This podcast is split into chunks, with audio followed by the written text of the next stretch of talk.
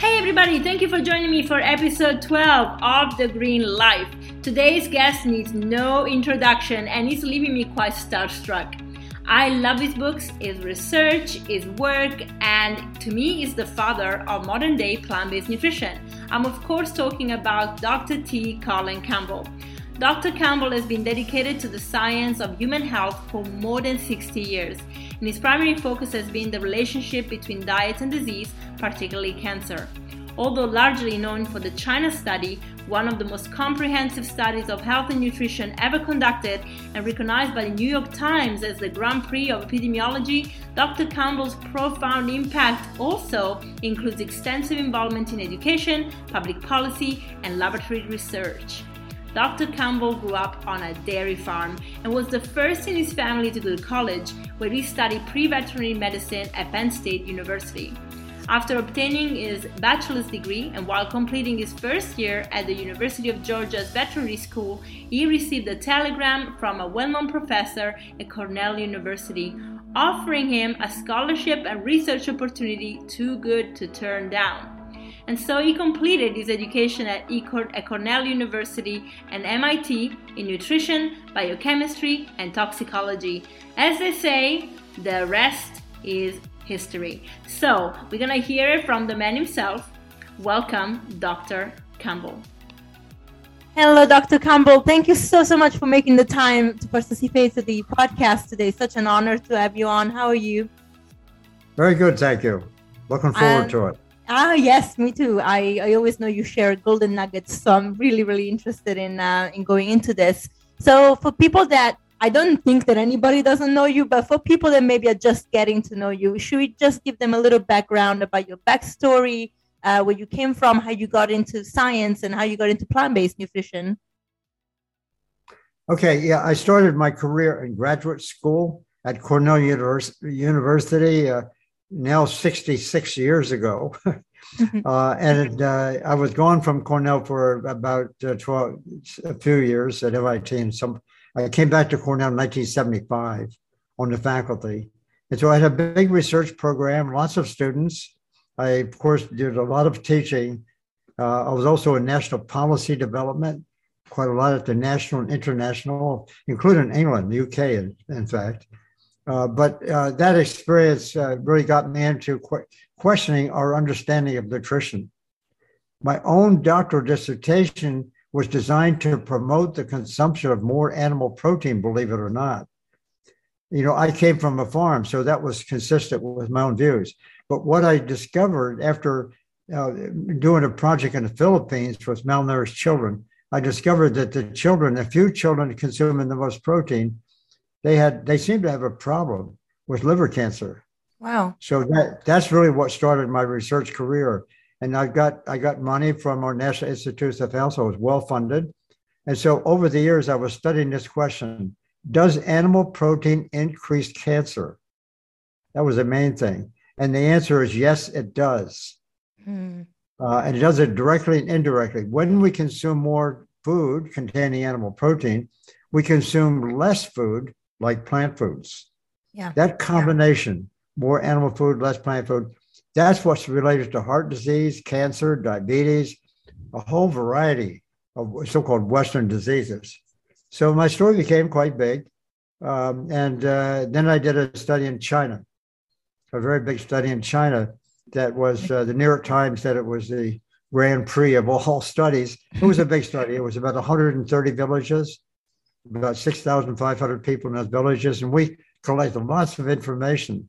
And I was interested in China because I wanted to see if that human results for protein consumption as what we were seeing in the laboratory. And the answer is yes.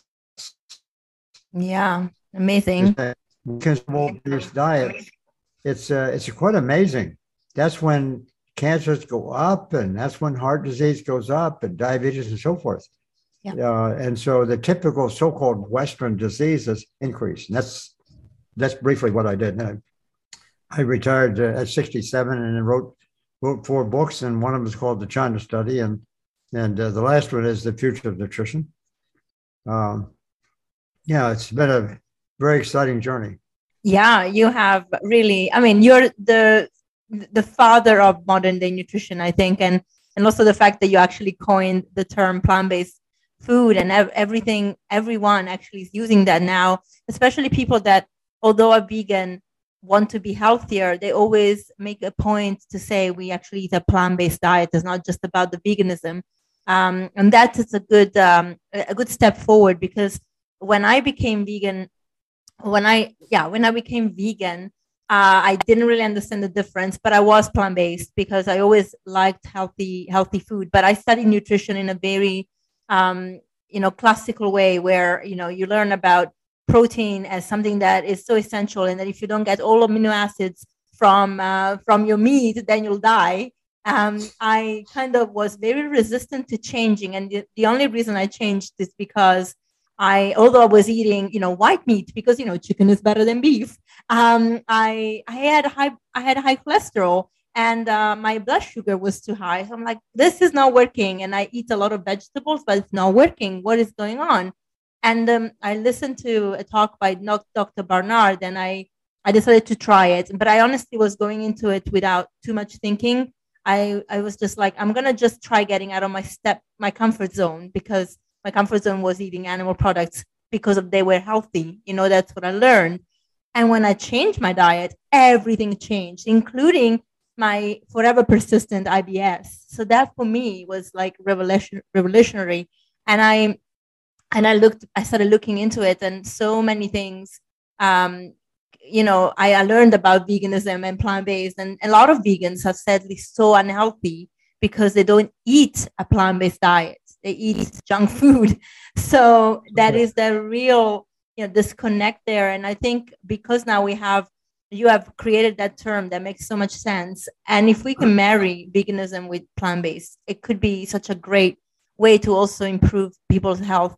People that do it for the animals, you know, they should do it for themselves too. We animals too, right? we want to be healthy.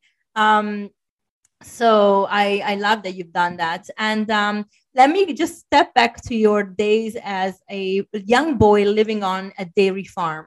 So, um, was that because you learned that you know milk was the perfect food, right? So, was that right. so normal to you that you would have never even considered not um, not drinking milk or eating meat?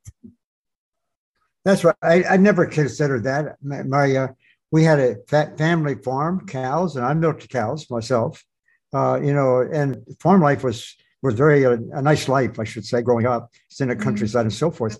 And when then I eventually went away to graduate school, um, sort of coincidentally, I was doing this doctoral dissertation, you know, and promoting the consumption of animal protein in a, in a more efficient way. That's what the topic was. Mm. I never questioned that until I got my first faculty position at Virginia Tech University and I was coordinating a project in the Philippines mm. with these children.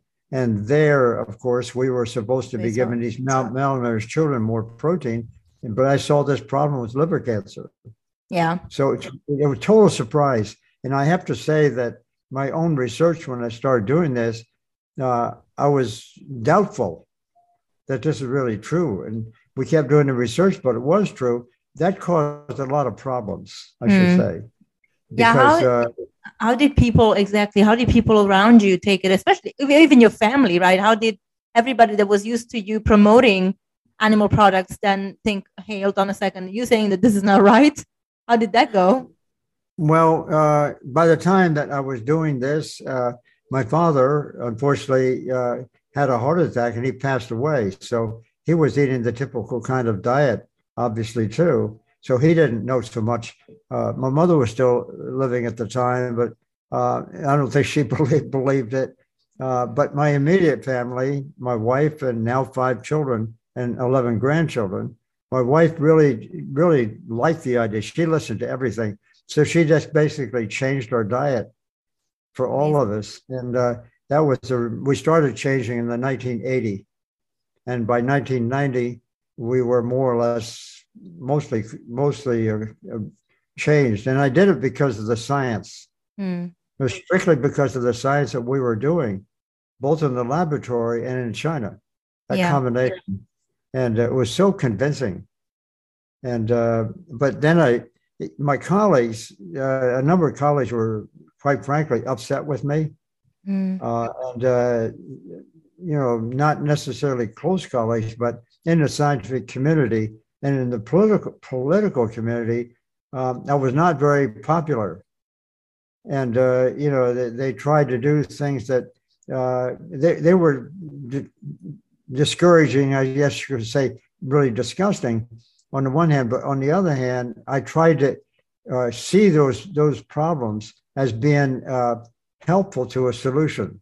Mm. In other words, they for me they were lessons learned because I learned about the system, you know, about how powerful is the system, and I learned quite a bit. I think why we humans uh, tend to want to eat animal foods. It, it turns out that animal protein is not high quality.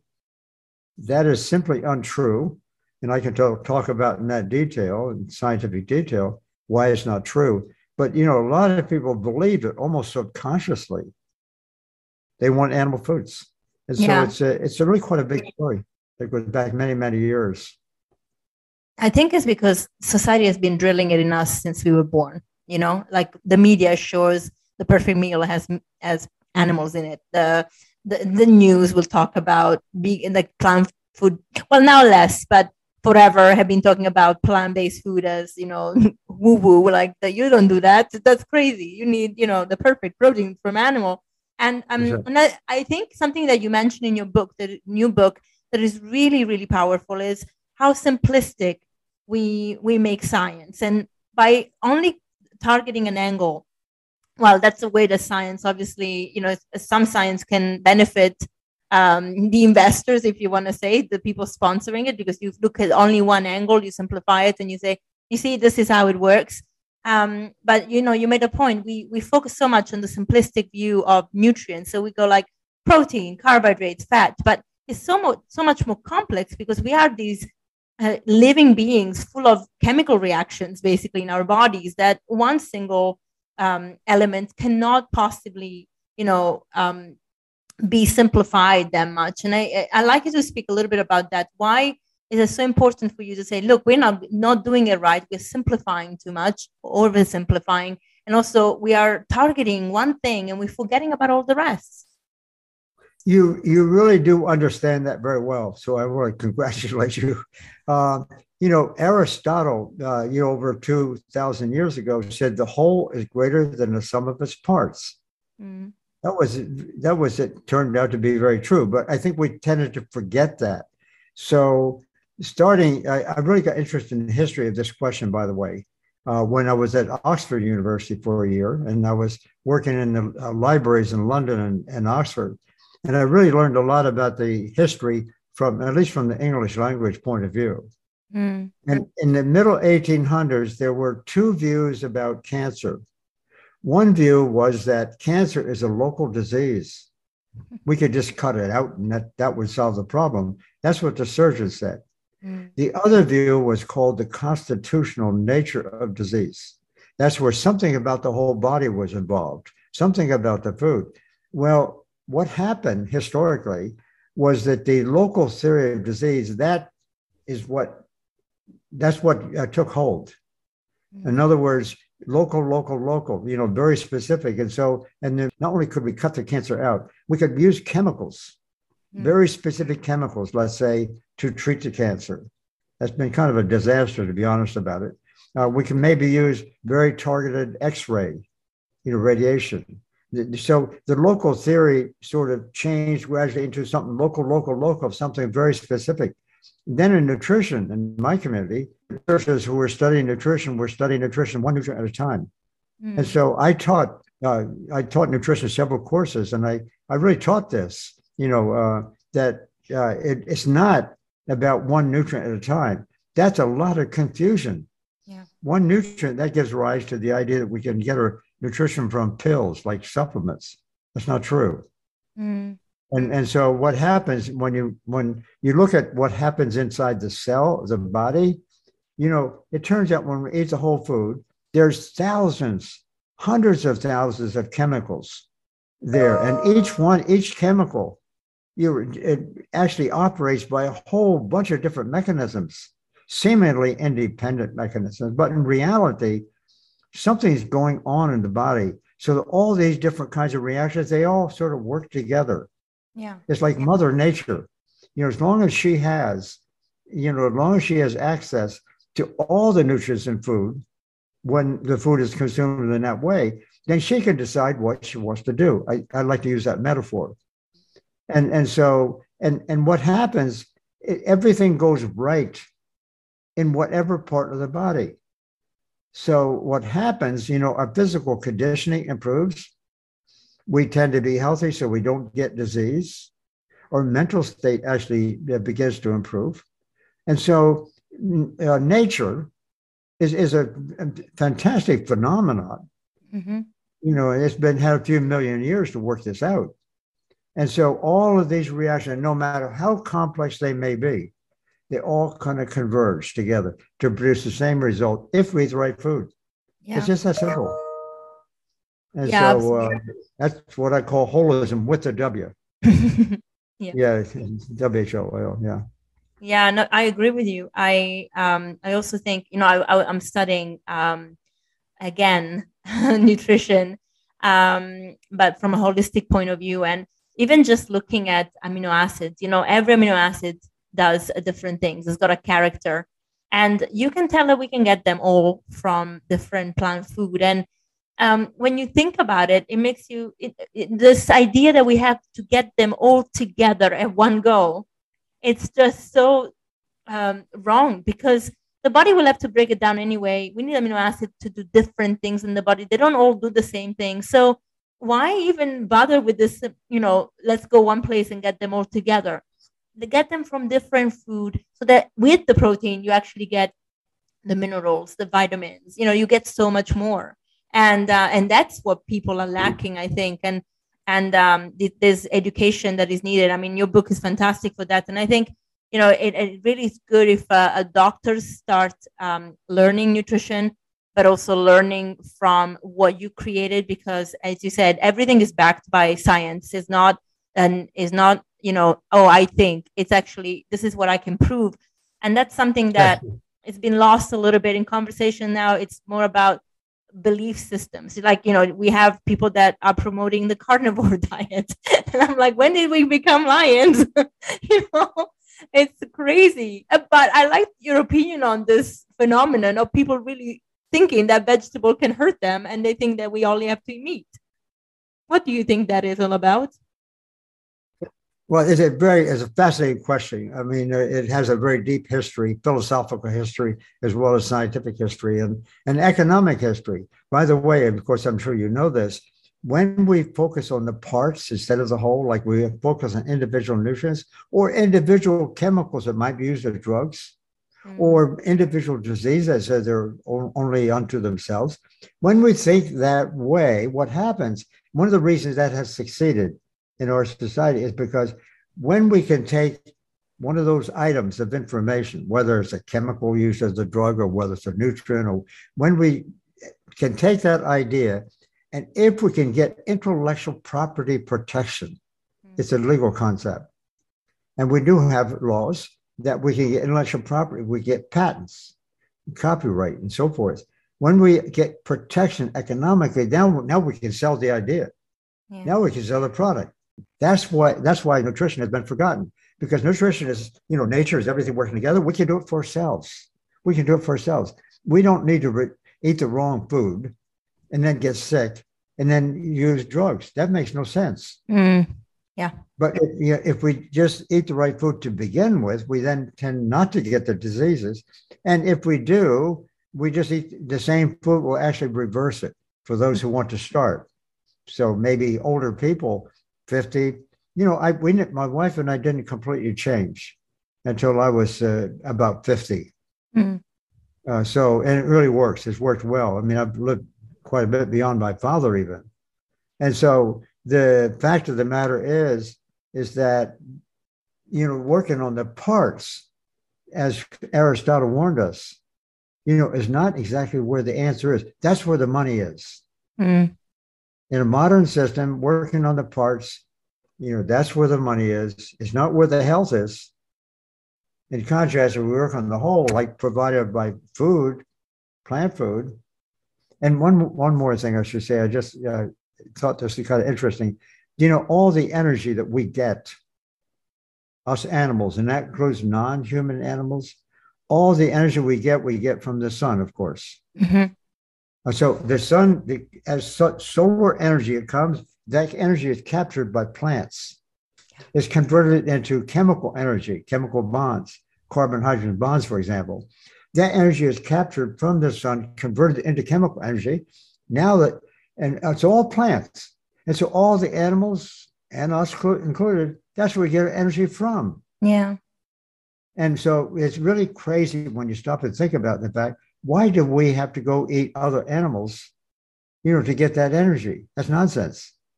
They got their energy and they, they became very big and strong and fast and so forth and so on. You know, they they each had did their thing. And for us to assume that somehow we have to take the energy from that was captured by the other animals to eat the animals to get that that's nonsense. It's just really ridiculous. Yeah. And so we can just eat the plants that capture the sun in the first place. And that's where we get our energy from, and we get all the other things to go with it. Absolutely.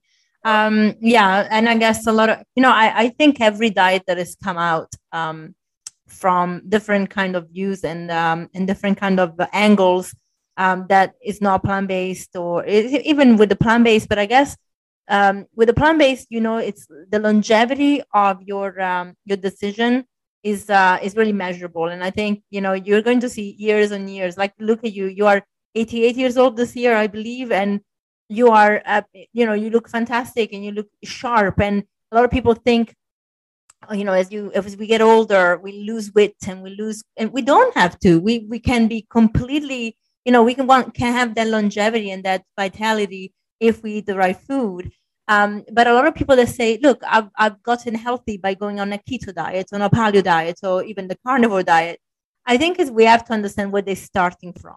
Because if you're eating a standard Western diet where it's mostly junk food, processed food, and now you're cutting all that out, even sure, at the beginning, maybe you will lose weight by eating only meat and you will uh, feel better but is this a long-term approach because there is a repercussion that comes with making those choices and not having the micro the micronutrients that are rich in plants and that you will not find in animal products so I, I really wonder what these people are doing with you know the vitamins and the minerals that you cannot possibly find in, in, in meat so it's a very interesting paradox but i think it's really where it comes from and again we talked about you know you want somebody somebody sponsoring um, the science, then they want that angle to be highlighted. And if people get healthy on a keto diet, people get healthy on a paleo diet. Well, of course, they'll get healthier to from the way starting from.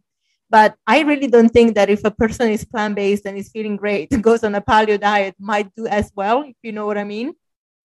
And, sure. and I don't think people tried it the other way around. I don't know. Well, you know, you, the point you made is, is correct. That that is to say, people who, let's say, especially if they're overweight, if they have high cholesterol levels, for example, uh, they hear that they, for example, the uh, paleo diet, the Atkins diet, or low carb, whatever name we use, they, they hear that that might be good because they can lose some weight, and that's the first thing that people tend to think about is that, or you know, the, the low carb diet. That kind of diet, uh, yes, in the short term what happens, they end, first off, they start using less calories. They consume less calories. So they automatically lose some weight. But that effect is only short term. Uh, I've been actually uh, three times I've debated one of the key figures in that, you know, by the Wall Street Journal one time, and another time I was on, uh, you know, a major TV show with Larry King and so forth. And I could tell the other fellow, he's, he was a nice guy. Uh, he, he wanted to believe what I had. And he says, he kept saying to me, he says, you know, we think alike. And I had to keep reminding me, no, we don't. you know, because because the science is, is really different. The results that uh, you see short you know, are short term. They really are, and, it's kind of impressive. People losing weight. Oh wow, this is a pretty good idea. Mm-hmm. But then they eventually they go off. You know, and uh, and then you know, it's a good thing to go off because if you look at the high protein content of those keto diets, very high animal protein usually, the higher the animal protein, the higher the risk over time for heart disease and all the different cancers and so forth. So short term gain for long term loss. Yeah. Yeah. And You're so, you know, they, they, they will lose. They will lose. Um, Absolutely. Yeah, I agree. Um, yeah, it makes it makes sense in that way, right? Um, I have a question for you. You were involved into policy making, and um, when you were involved in policy making and you were following the the direction that the majority was going into, did you ever um, versus when you actually said, "This is not the way we animal products are possibly dangerous"? Did you see? Did you notice much more the impact of lobbyists and and money um, involved into policy making. You know, sometimes when we are following the herd, we don't really see the details because we don't pay attention to them. And then when you change direction, those things kind of pop up. Do you find that for yourself? Yeah, absolutely. I think the key, I was on some committees of, you know, so-called expert committees of the National Academy of Sciences, for example. And on one committee I was on in 1980, it was a key committee. It was a committee labeled Diet, Nutrition, Cancer. And it was the first uh, report of its kind, first expert panel report. And there were 13 people on that committee. You know, the friends, I mean, good, good people. That's not the issue. Mm-hmm. So we were having fun putting this story together. We worked for two years and it had been funded by the US Congress directly. So we were being responsive to a congressional authority at that time. And so uh, when we were writing up the report, we had a chapter on fat, and one on calories, and one on fiber, and so forth and so on. I wanted to put one in there on protein. My colleagues were not very happy about that. They said, you know, we can't go too low on protein because that'll mean that we have to cut out animal foods. One of the members on the committee was from the Department of Agriculture, a mm-hmm. nice fellow, but that's what he said. So finally, I keep insisting, I want, we, we should have a chapter on protein. So they finally said to me, well, then you write it. So I wrote the chapter and I, I, argued the point at that time. This is 1980, and I didn't know nearly as much as I know now, but I, I knew enough that we had to have one on protein. And then later, um, just after that, I was uh, asked to be the person to testify before uh, U.S. Senate committee and the House committee, you know, on this report. And and other people picked up my story and the New York Times, so forth and so on. I got a lot of a lot of public, you know, have quite a public uh, appearance. That and, that, and of course, they knew I was talking about protein and animal protein. That really disturbed people. And in my own society, for example, they considered I had betrayed my own community. And so they had a petition, some of the leaders had a petition to have me expelled from the society. The first time in its history. It was about a 60 year old history then. And uh, so I had to attend a hearing in Washington. They're going to expel me. Well, th- they didn't do it. I mean, the I sort of made my arguments, but that's what I I had to put up with that stuff several times. Yeah. And what what I learned from that, as you just indicated, is that um, you know it, it, can be very discouraging on the one hand, but on the other hand, it showed to me the power. It showed to me the power of the industry, not only the industry, but the influence of the industry on the government. So, for example, we have uh, departments of agriculture. We have a Department of Health and Human Services. It's really interesting. I'm, now I'm being rather caustic and candid, but you know, we, the one department, Department of Agriculture, they're they're actually subsidizing, setting up regulations where they're making food that makes us sick. I'm not mm. saying they do it intentionally, but that's really what it is. It makes us sick. So now we get sick. This is a good opportunity for then drugs. So the other department, Health and Human Services, which are mostly controlled by the pharmaceutical industry, they're, they're going to make us well. So if, to put it in just shorthand, one department pushes us with lots of information and money. They push us to eat the wrong food. They help to produce that kind of food. We get sick. Now we're customers. Now we have a large customer base. So now we can, we're tremendous customer base. Now we need drugs. That is the situation in just in a nutshell. Yeah. We eat the wrong food, get sick. Now we have to try to get get ourselves well. And they say, oh, here, oh, okay, we got all these drugs, wrong food that causes us to use drugs. And drugs, side effects of drugs, are the third leading cause of death in this country. Yes. So it's amazing. So the drugs are not doing their jobs. Again, one, sometimes short term. Yes, I'm not, you know, just uh, automatically opposed to drugs. I mean, sometimes drugs can be helpful. It's based uh, uh, drugs that relieve pain, for example. Mm. But, you know, the short term, they certainly can be helpful. But as a lifestyle, no, that's that's wrong. Yeah, uh, it makes no sense, and it's very very expensive. We we use the most drugs of any country in the world per capita. We have side effects, and we also have the highest uh, cost of health care of any country in the world mm-hmm. as a percent of the GDP. So we are we've been on the wrong track. It's very very simple. It's very serious. And now with the environment, that's another issue too, because the environment, you know, environmental issues that are now being noticed uh, finally, I think, uh, that is the number one cause of the climate change problem is raising livestock of all things. That was published first by the World Bank, and I, I was involved uh, working with them on that. Um, and uh, they wanted me to come and give some lectures. And so uh, that's what I did, in fact. And so, but they were successful for only a short term. Then it kind of slid backwards again. So all these big institutions, whether it's the agriculture institution or whether it's the health institutions of various parts, the cancer institution is a huge industry. Mm-hmm. They start making drugs for the purpose of killing cancer cells. Chemo, cytotoxic chemotherapy is called. Mm-hmm. They, they, don't, after 30 years of doing that, mm. in the aggregate, they don't work. And those drugs actually make more cancers. So the story is, is kind of a, it's very dark story. But at the same time, we need to shed light on it. And then understand that, you know, if we do things right in the first place, we don't have these problems. But also, there's a lot of business is dependent on the wrong doing the wrong thing. Yeah. What what do we do about that? I mean, I, am a free market person philosophically. Yeah, that's not an issue. Uh, and so, but it, we we can figure out how to deal with that pro- question. But we need to start facing it, talking okay. about how do we do it.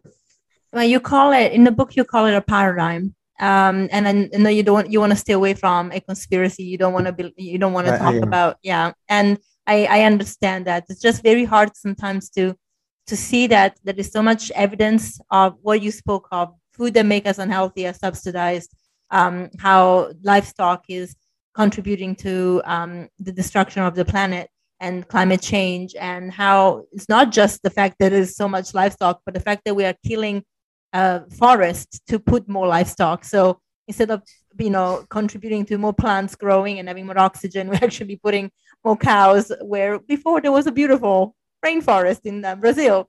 And it's like all this, it's not something that they, I, I cannot personally really believe that is something they do unknowingly because people like you are exposing these facts, are saying, look, this is not right. Um, and they keep on doing it. And a lot of i mean my sister worked in pharmaceuticals so i know from her experience that the pharmaceutical companies uh, invest heavily into the healthcare system. Now this was in the uk so the healthcare system is a public service it's not private. Um, but there is a lot of money that goes from big pharma into the nhs for example. Now that doesn't allow so much for independent thinking because once you get money from a big company they want to make sure that you're promoting their drugs so, you know, although you, we don't want to call it a conspiracy, I think there are some people that make decisions and know very well what they're doing. And this paradigm they're in serves them really, really well. And um, I personally never thought that you can change the system with the system.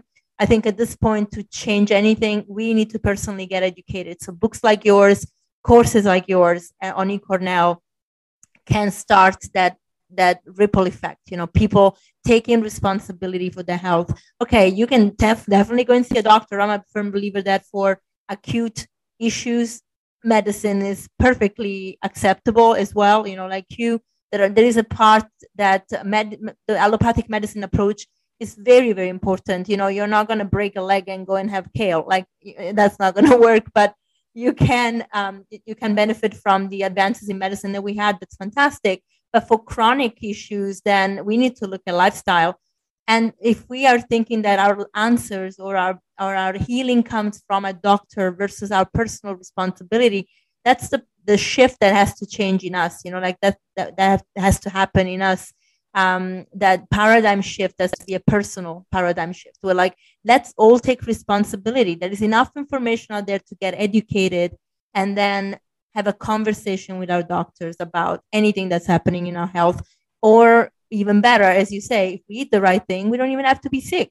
And so uh, that would be the best case scenario for everybody. And you know and really learning how to uh, understand nature a little bit better. Even the fact that you know we we can we, we always rely on other people to give us food. But we can have we can grow so much on our own, whether you have a farm or not. Some of us are, are lucky to have that. But um, if you live in a city, there are vertical gardens you can have in your apartment and you can grow some kind of food.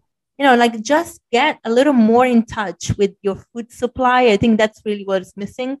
Um, so yeah, I think that I, I thought it was very interesting in the book how, you know, we call it a paradigm, but I completely understand where you come from. And to be honest with you, um, it's a much more approachable way. You know, we don't want to go to people and say, you are killing people on purpose. We want to actually try to create a conversation. And this is a great way to do it because I'm sure a doctor that picks up your book is much more re- receptive to reading uh, that maybe there's a different way to think about things versus you doing it wrong on purpose. You know, it's, um, we need to kind of approach people in a way that is attractive to them. So I completely get that. Um, but yeah, but it's hard to think that there is no um, you know that there is no there are i think there are people that know exactly what they're doing you know this is a very beneficial way that the system works for them you know we, we can't really we can't really go around that one um, so i yeah um, I was very, uh, you know, I, I, was very interested in um, how poised you actually handled one uh, one episode in particular. I, um, you you definitely probably remember this. It's uh, that BBC um, documentary that was they came out a couple of years ago of now a few years ago maybe five years ago um, that talked about the dirty secret of a clean clean eating diet uh, clean food. And um, so i remember that your interview with this uh, doctor from the uk was from oxford. Uh, i don't remember his name at the moment i'm so sorry but um, he kind of cut out some of the answers you were giving when he was interviewing you um, and I, I thought that was very cheeky. I mean, I could see, I looked into him and I, uh, that's why I'm a little bit annoyed that I don't remember his name because he was heavily sponsored by industry uh, for that documentary. But, um, um, you know, you, you answered, you actually made a point about how even there, you see, you have a, we have a broadcasting um, corporation that is sharing a documentary and we have one person that is going to try and frame um, the narrative of the documentary to suit the industry that paid for it. So, what what was that experience for you? And I mean, I'm sure you recall how that went, that that happened, and how you felt about it. Um, you can, yeah. How was that for you? How what was your experience with that? Well, initially, when they invited me to uh, to be interviewed, I, I said yes. Uh, it was the Horizon program, mm. you know, at BBC. And we spent some time in England. I, I, was a big fan of the Horizon program, to be honest about it. So they wanted to send a crew and, you know, interview me. And I said, sure. Um, then when the interviewer himself, he was from Cambridge University, a researcher from Cambridge.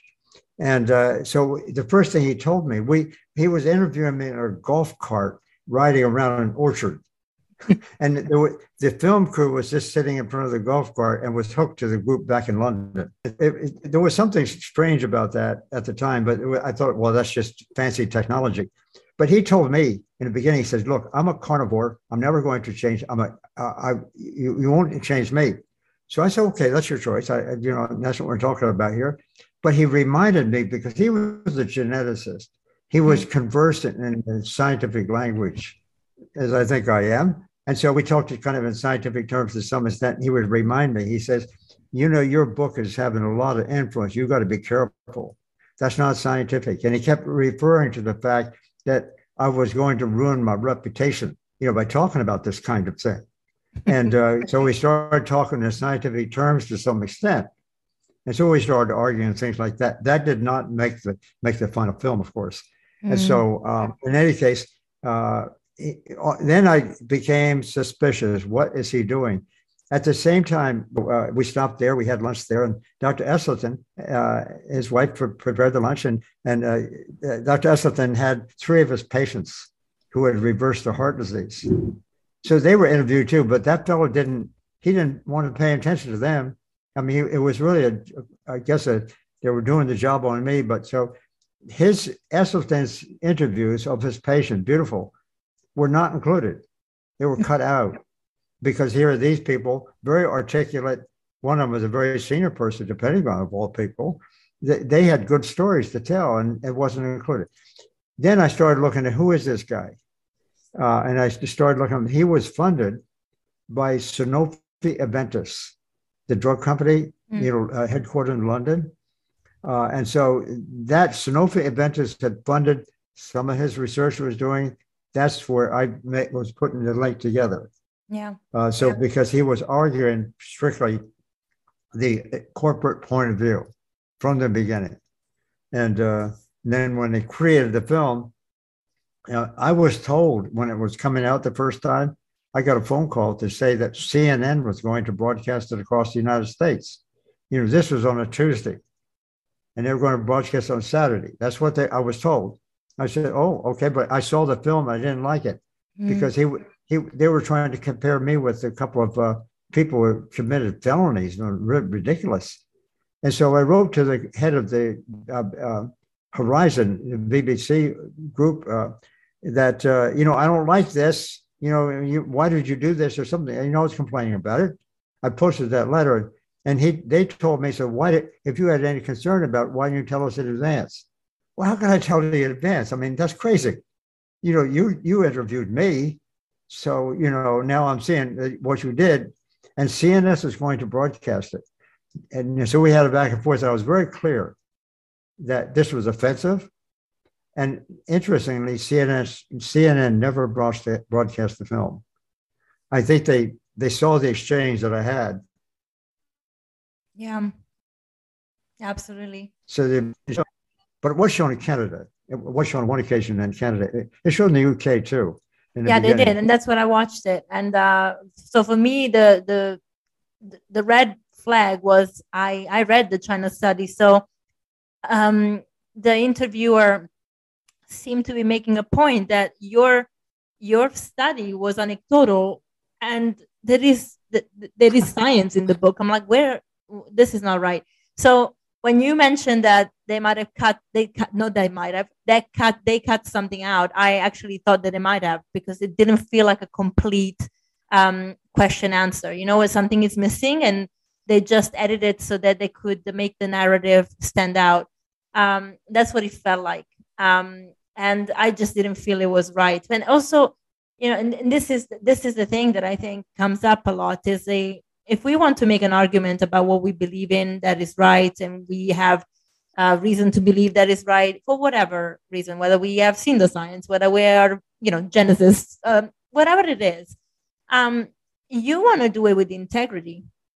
You know you want to present your arguments and your, your research with integrity which is what you've always done and i appreciate that versus trying to edit things out to make it sound like you have an argument. Otherwise you just you're losing that argument because the truth always comes out eventually. So um, to me, that was a big, um, you know, a big flag when I watched it because I'm like, this doesn't sound like the right thing. Like I, I, I didn't think you would just say that, and it, it, made you look like you, you were lost for words. And I knew that's not you. Like you, you know what you've done. You've done it, you know, for 60 years. Like it's not something that you you would not say something about. So that I thought it was interesting, but I wanted to, you know, know your experience because um, I think when you see this happening, this is when you can, you know, you feel that maybe you actually feel you're doing the right thing because when you do the right thing, there's a lot more pushback than if you're doing the wrong thing in this world at the moment. So um, I, I, thought it was very interesting. Um, so thank you for sharing the story. I didn't know about Dr. Esselstyn. That was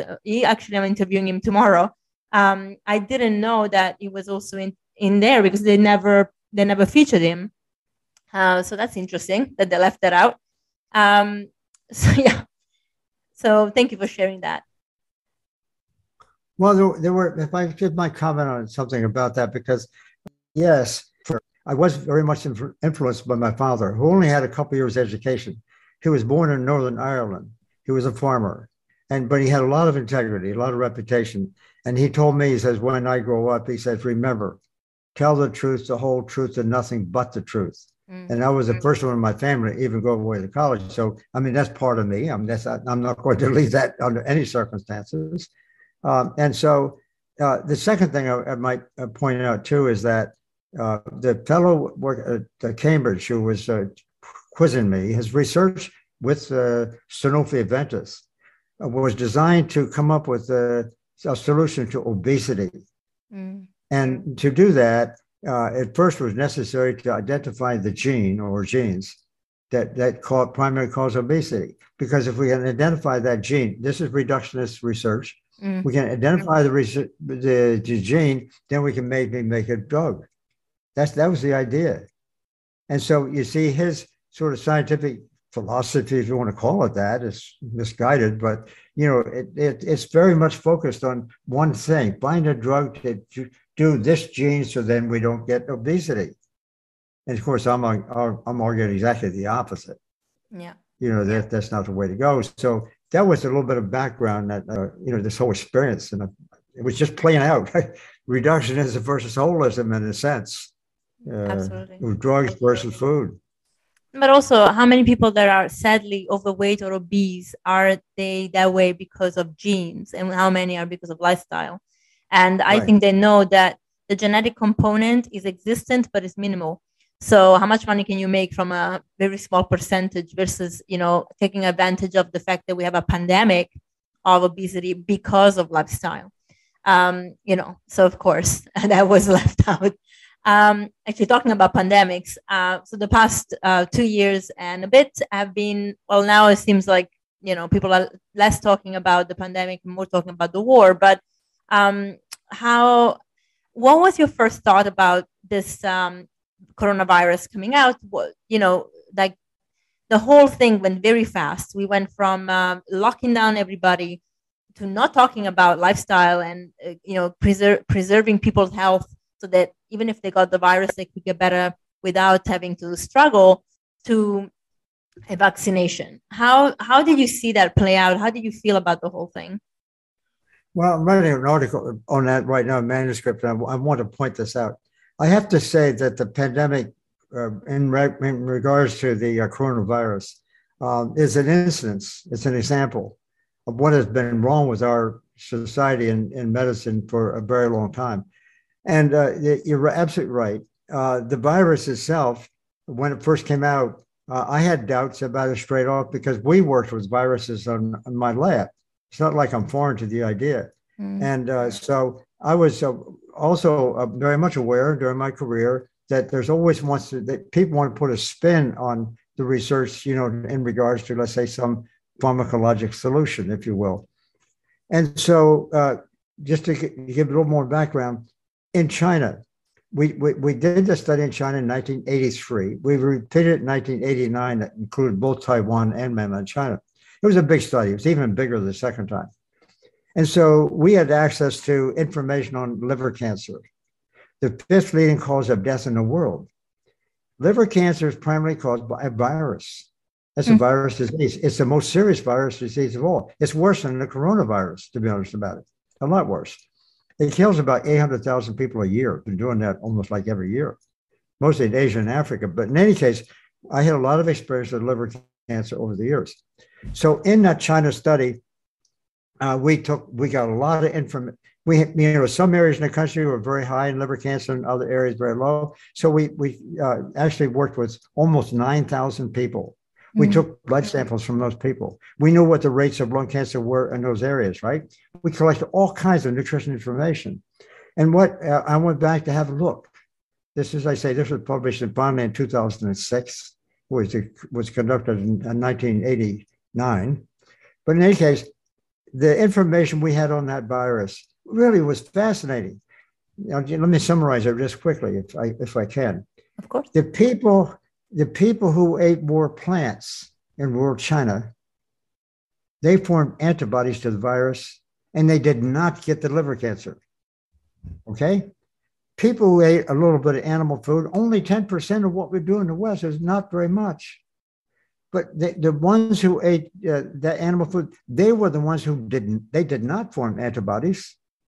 They kept the, it's the most striking uh, bifurcation, if I can use that word, most striking bifurcation of information I've ever seen in research. And it wasn't just one correlation, two correlations. It was 11 correlations, all significant at the probability level of 0.001. Mm. I'm talking about data that's just overwhelmingly impressive. Eating plants, China, they were the ones that did not get the liver cancer. Okay. They, they formed antibodies. The ones eating some animal food and what, what whatever went with that, very small amounts, they did not form the antibodies. They kept the antigen and they mm. got the liver cancer. And one more point those, those data we collected in 1989, we continued some of that work in the laboratory in the early 1990s. I had a graduate student at the time who was working on this. And so the virus is called hepatitis B virus. Mm-hmm. Okay. There is an animal model uh, where the is it part of the animal. They're called transgenic animals. So these are mice. These were mice who they had the gene for getting liver cancer. They all get liver cancer. So in those days, um, I wanted to see what effect uh, nutrition might have on that. The ones who got liver cancer are the ones consuming more animal protein. That was that was the thing. Very striking. Very mm. striking. In the process, in the process, the ones who consume an animal protein, they're getting liver cancer right? I didn't look for antibodies at that time. We didn't have that. But one of the things that we did look for, the ones consuming animal uh, protein had decreased decreased levels of a thing called T cells. The killer cells. T cells, yes, and they're the ones that that's the kind of cells that are you know part of the immune system too. They're they're sort of the early early defenders. When a virus comes around, they mm. operate during those two or three weeks, if you will. Well, it was a sharp depression in T cell activity. This is like 35 years ago. Mm. And was, the T cells wasn't known hardly by anyone at, at the time. And we found this lower T cells in animals consuming animal protein to get the cancer. So there's another there's another uh, feature. Now now what you may know uh, there's quite a lot of talk about T cell research. Your system I'm sure knows about this. Uh, that the T cell research and they want to capitalize on this T cell phenomenon and make some drugs. Well, guess what? This is just about a month ago. It turned out somebody has just worked out the data on this. There's at least 300 different kinds of T cells. so now we're going to spend a few million dollars, you know, on this exciting T cell opportunity. We're going to spend a few uh, tens of millions of dollars or more to try to work out which T cell they can make a drug for that is that's that's exactly where it's going. I have to call it insanity. It's totally it's totally insane because how can we work out to find out one T cell out of 300 or whatever the number turns out to be, and then treat that one mm. as a means to try to protect against these uh, uh, these viral diseases, or maybe the coronavirus if it re- reoccurs. When in fact, don't eat animal food. It's just just that simple. So it's the same solution as we already know for the chronic degenerative diseases. Yeah. So, and, and, and I, had to, I had to tell some detail on that because I find it very exciting. We, I tried to publish that first in a journal that uh, one of the big British journals that published there before. It was uh, it sh- they had opportunities for some of their uh, journals they have control of. They wouldn't even send it for review. I've never had had that experience in my entire life. Mm. I published over 300 papers. They wouldn't even send it for review because what I was saying is that this information is so striking with this hepatitis B virus. I was suggesting this is probably, and I'm sure this is probably true, this would work too. So people who, for example, got infected, it won't stop infection. Nutrition, I don't believe, has anything to do with infection. The number of uh, positive tests, that's not the issue. But what it does do, it protects against the symptomatology that occurs. Mm-hmm. And so uh, they both they wouldn't send it out. And I, I, was really upset because, as I say, I never saw this in, but before in my entire career. And I've sit on editorial boards myself. I, I know the game. Uh, so I sent it finally, then that paper to the a journal from the European Commission. Um, it's called EC Nutrition. They did publish it. That was in February of 2021. After that, three more papers have now come out mm. showing uh, it's a kind of questionnaire kind of survey of people with uh, infected with coronavirus, asking them what kind of diet they use. These three papers papers show convincingly people who consume a plant-based diet or plant that they just call it that, they have a much lower risk of suffering the consequences of COVID nineteen. Yeah, it's it's it's uh, it's very exciting. But what what the, the takeaway from that is, I find it very upsetting. They the, the people in, in authority in this country right now refuse to acknowledge that one of the best forms of immunity we can have against a disease like a virus disease is nutrition for crying out loud. Mm-hmm. We don't have to get the disease to get the immunity. That that happens too. We don't have to get the immunity from taking a chemical or mm-hmm. a vaccine. We can get much better immunity by eating the right food to begin with. Mm-hmm. And uh, this, so this recent two years for, for me, Australia has been for the last my my experience, the last uh, you know, what I know of it from the last hundred years. Yeah, yeah, it always. It's, it's a it's sad. yeah. I hear you. So, I got I got sick, and um, you know, okay, it took three weeks versus um, you know the flu normally five days. I'm up and going. It took me three weeks, three weeks, but you know, I I did it just with food. I mean, whatever I could down because I I, I could eat because I was quite I was struggling to eat. It was a, the, the hardest part, but um, I was basically making green smoothies every day, packed with superfoods, just to think, okay, I'm just gonna have lots of vegetables and fruit in one smoothie so that if I don't have anything for the rest of the day, at least I put something in my body. Lots of rest, lots of hydration. And um, you know, the, the bad symptoms went away within maybe seven days, but the it was the fatigue that took a little bit longer. So obviously, um, you know, your immune system is still working. But I also believe when we feel sick, the reason why we feel so tired and we feel like we need to be quiet and in bed is because our immune system smart and to work well we need to make sure that we're not doing a million other things that we could be doing when we have a lot of energy. So you, resting is also medicine you know in those cases. But it's true because of my diet being uh, solely plant-based i really believe that i i managed to get better uh, within uh, the three weeks and get my energy back and then uh, you know not having to worry about it anymore. And i i you know I'm, I'm i've been exposed to other people that had uh, the virus and I was fine, you know, uh, after that. So there is very much something to be said about it. The interesting part about how many T cells we have and wanting to isolate them, the danger of this is, as usual, even as we talked about at the beginning with the nutrients, is if you don't know the pathways they are they are following, they're creating, and they're working together, isolating them will not solve the problem. You know, because you you probably fix one thing and damage um, many others. Absolutely, absolutely. Yeah, that's it's, it's a wasted wasted money almost. yeah. go down path. Yeah, I hear you. Um, so uh, according to your following your uh, the title of your book, the latest book, what's what do you think the future of nutrition is?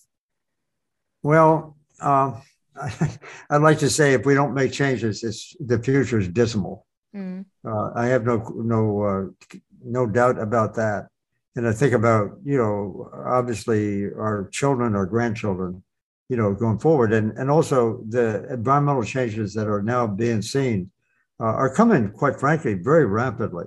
Mm-hmm. And, the kind you know, is happening very fast, and uh, that is really related to, uh, largely related to our use of livestock, and it's you know the various uh, problems that occur with that consumption of energy being one, of course, it exacerbates it. But uh, just the, the, this idea of consuming uh, animal food because it has so-called high quality protein is a myth of huge proportions. Mm-hmm. Um, and uh, I don't know whether you're. We have this online course. I guess you probably know. Yes, the Cornell. yes.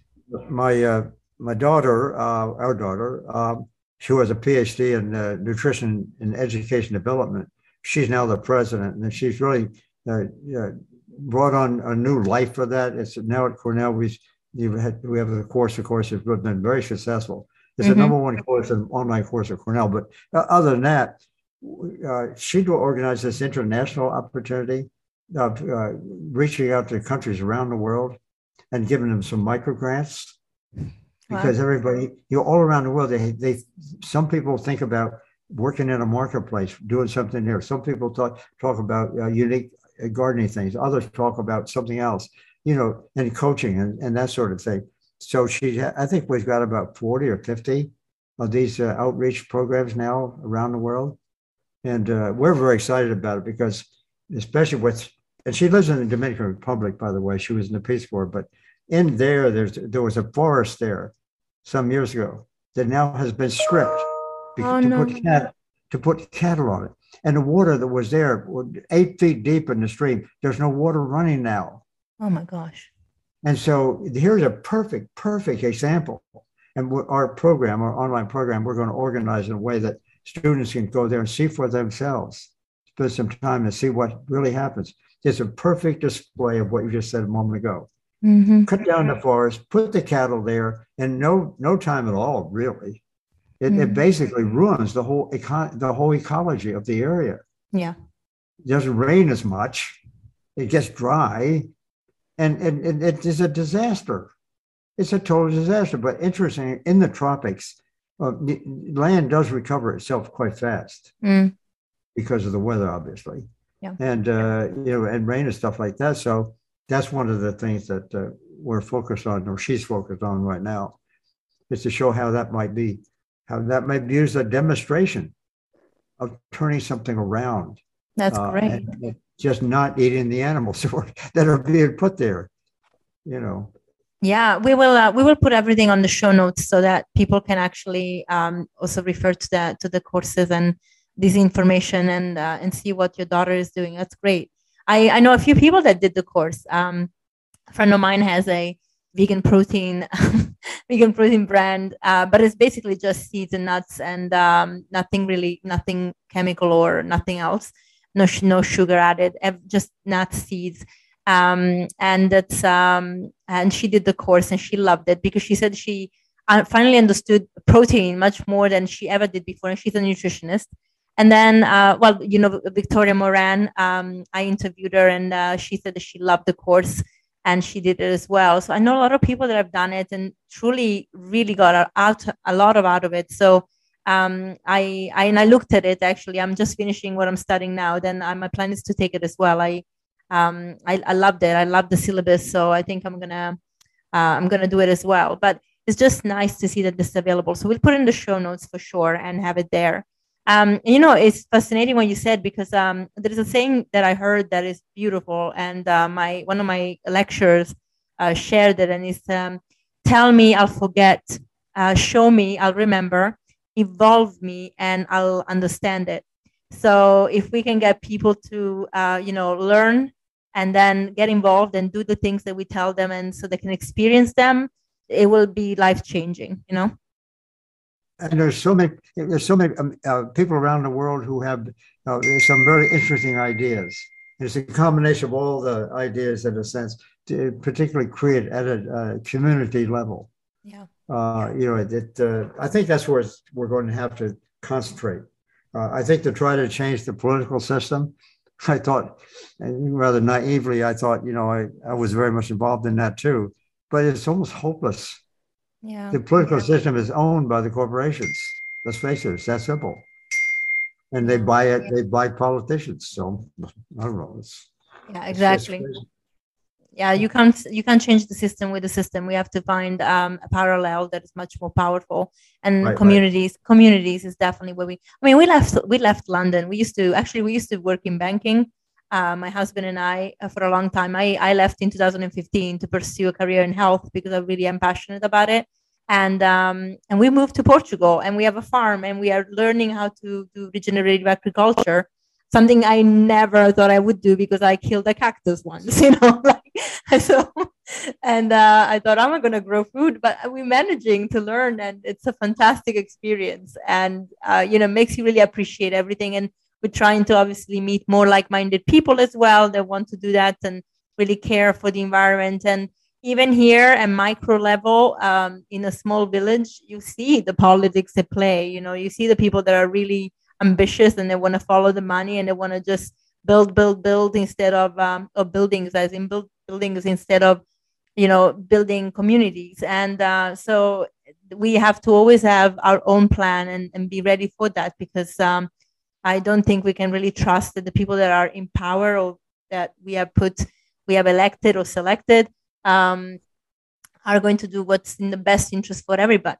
You know, so it's better to just make sure that we are prepared in a way that is much more, it's kinder for ourselves, for the planet, um, and we try and do that. You know, that that I see the future being and education. I really think that's why your course is so important sure. because education gives people the, the the means to understand what's wrong and then do it right.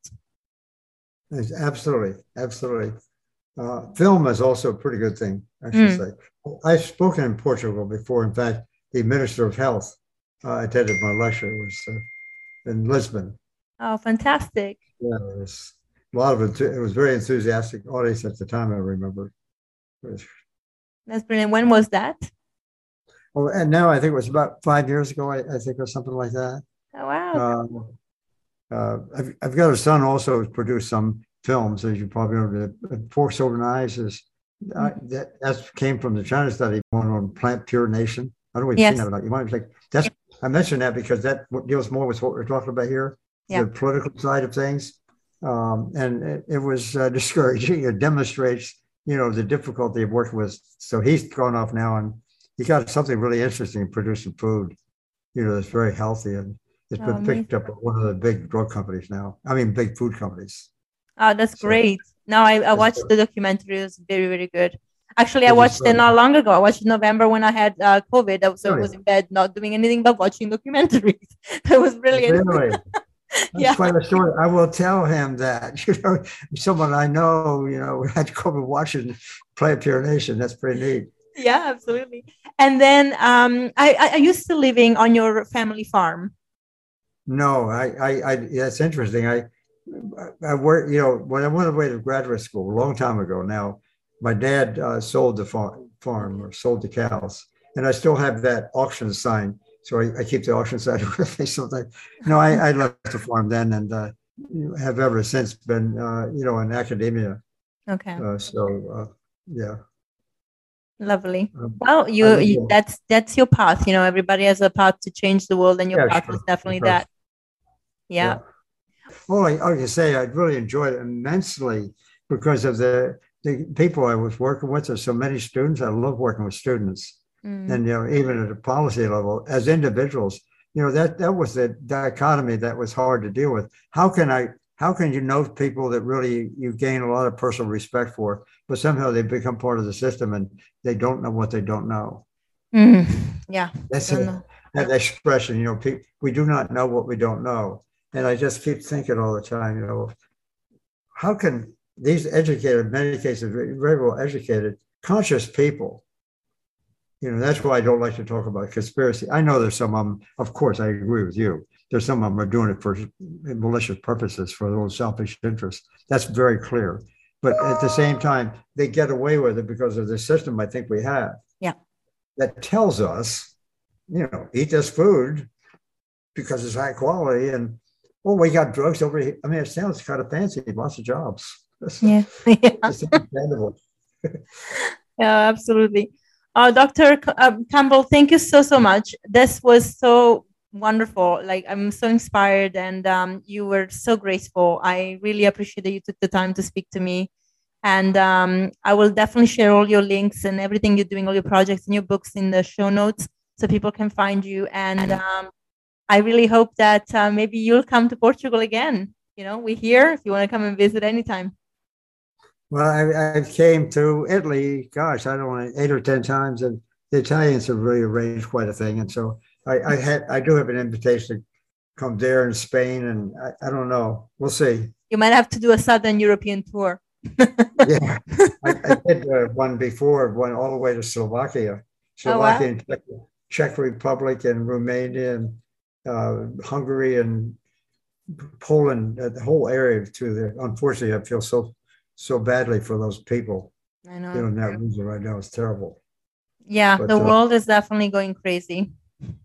It, it is. It's going crazy. If we would just eat the right thing, I know, right? And we would we would be peaceful. right, and relax and enjoy having a dinner with some other people and good company and so forth, like that. You know, Yeah. and be healthy. I mean, that's that's the, it would be so different. I know. Maybe we should, we'll start a petition for politicians to start eating meat, uh, plants, and then uh, they might be more, yeah, yeah, more logical. absolutely. oh my gosh! Well, thank you so much. I I wish you a beautiful day. Thank you so much for making the time. You are a hero. Um, we love you, and uh, we're really looking forward to maybe speaking to you again soon. Well, thank you. But by the way, uh, the the podcast that we have here, uh, you know, our, my daughter always likes to make sure that she, if it's possible, that uh, you know our our uh, website Sure, is, is that possible to absolutely, absolutely, Okay, of course.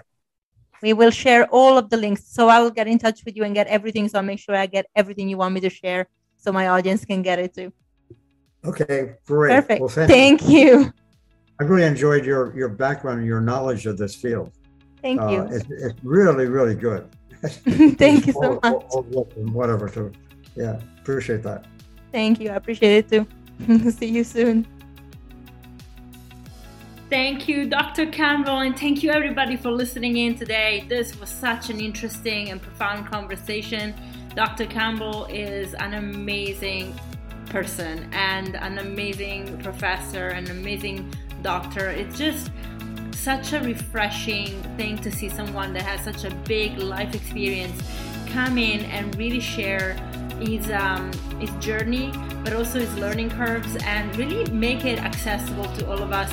So this episode was one of my favorite. I'm just so excited to have had him here, and um, I hope that you got, got so much out of it as well. Is that you can really go out there, get his books, um, maybe even do his course if you can, and really learn more and more about plant-based nutrition and what it does for our body, what it can do for our planet, and really how it can change our life. It certainly did mine. So as always, if you enjoyed this episode, please do share, like, review our program, and make sure you follow on the platform of choice for your podcast. And we will see you next week. Bye.